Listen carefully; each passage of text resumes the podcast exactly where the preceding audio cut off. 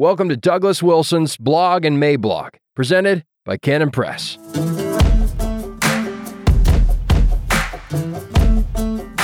Denhollander and David and the Question of Rape, Wednesday, July 13th, 2022. Introduction. So another tempest has arisen again, and it is once more over whether King David was guilty of rape in the incident with Bathsheba. And as a corollary, the issue is whether modern conservative pastors are complicit in all this sort of stuff by denying that this could even have been the case.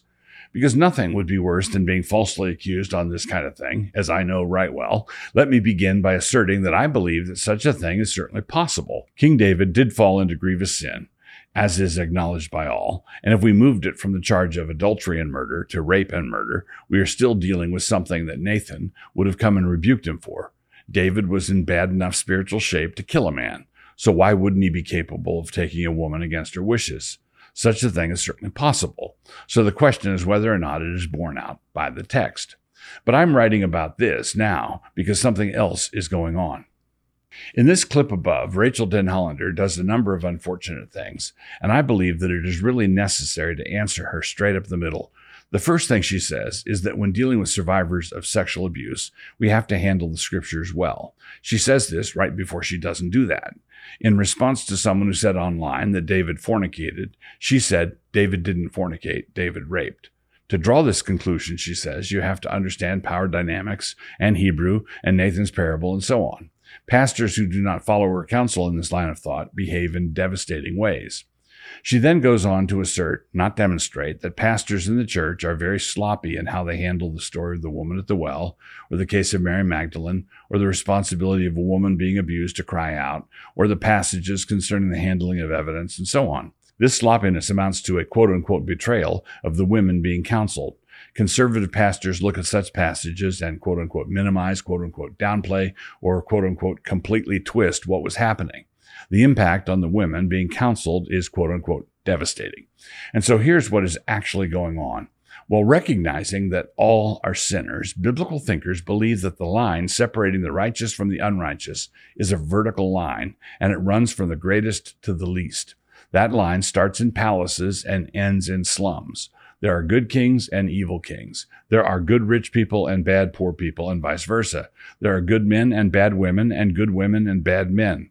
There are bad rapists and innocent victims. There are also evil rape accusers, like Potiphar's wife, Genesis 39, 14 and 15, and innocent defendants facing years in prison for something they didn't do, like Joseph, Genesis 39, 20.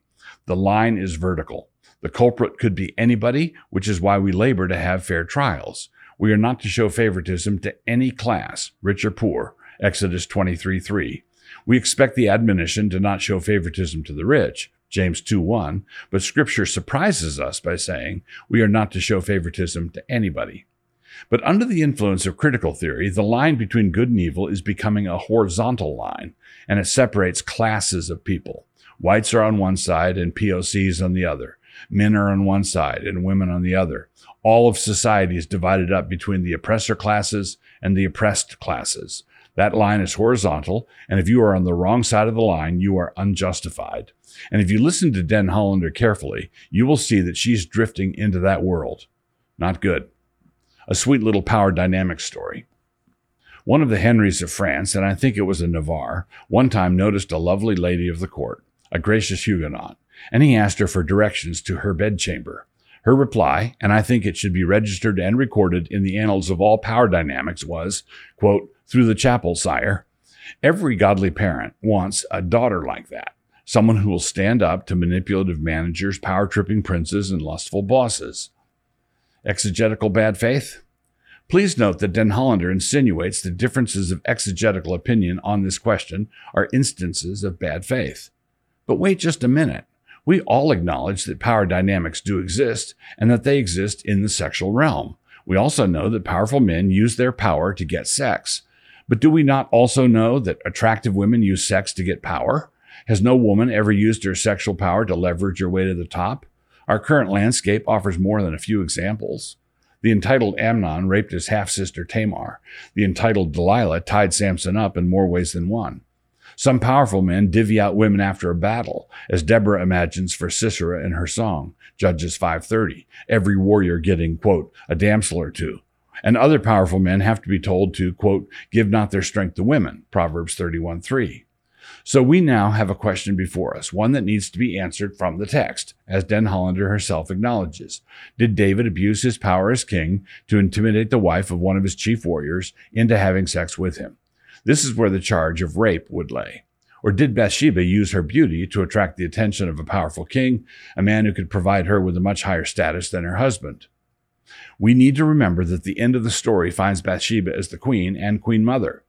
Why don't we start by granting both as possibilities and without charging people who differ with us of outrageous things? In other words, to believe David guilty of adultery and not rape does not in any way exonerate him, and more to the point, it does not mean that an exegete who comes to that conclusion is somehow a defender of rape.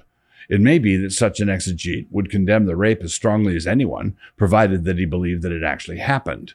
So here are some additional considerations. The situation arose because David stayed behind in Jerusalem when he should have been with the army in the field. 2 Samuel 11:1. So David had time on his hands, which he shouldn't have had. Then the occasion for his sin arose because Bathsheba decided to bathe in such a way as for the king to be able to see her. 2 Samuel 11:3. David was not skulking in alleys peering through mostly closed curtains. Is there a possibility that she knew what she was doing? You bet.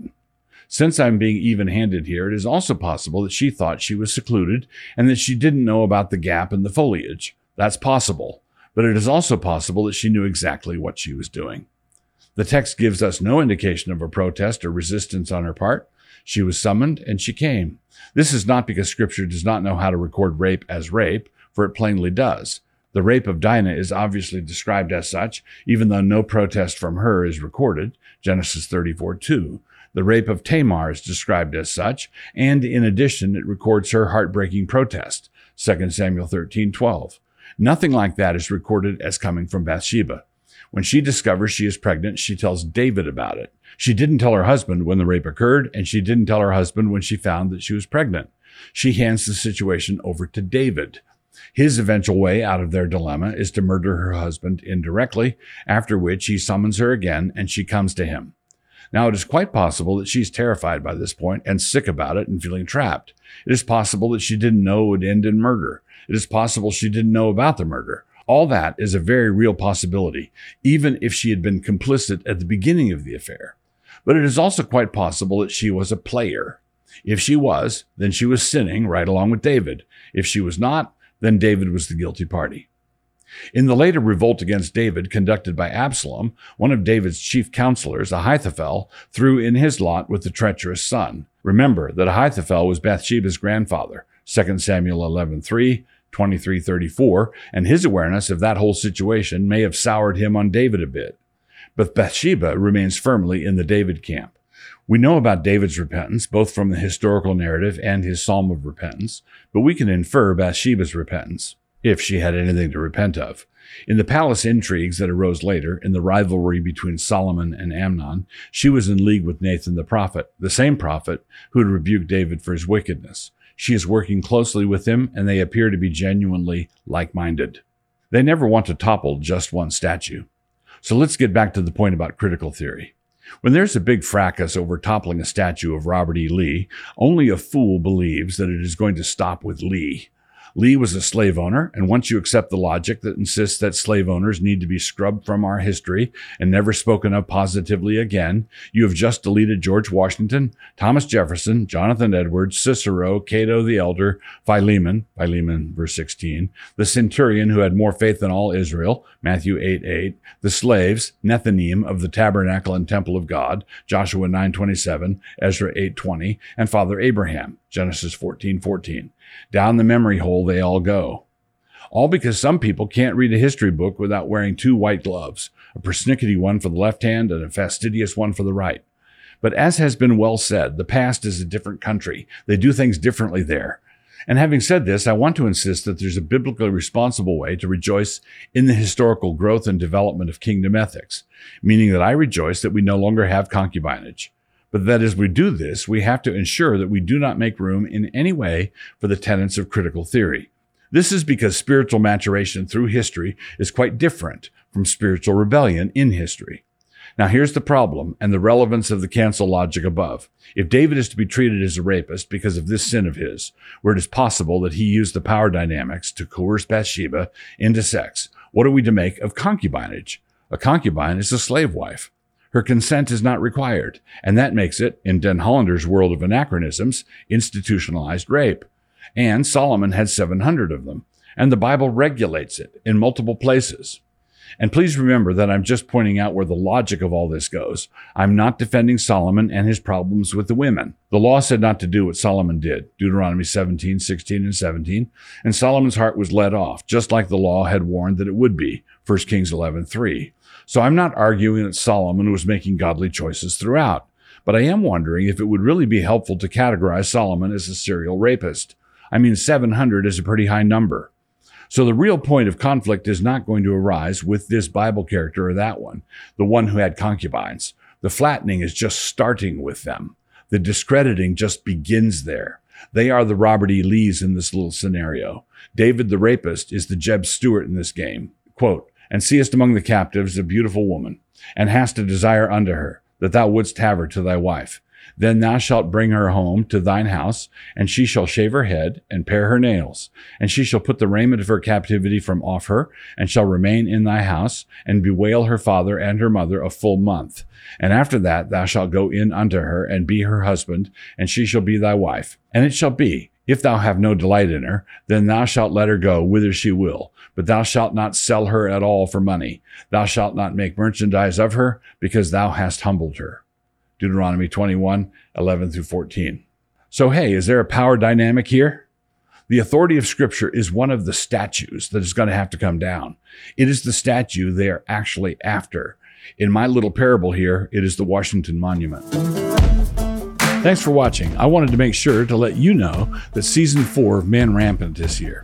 For the next few weeks, we'll be posting clips on the Canon Press YouTube channel, but the full interviews are only available on Canon Plus. Check it out at mycanonplus.com slash manrampant. And if you haven't joined up yet, you can get your first month for just 99 cents by using promo code MR99.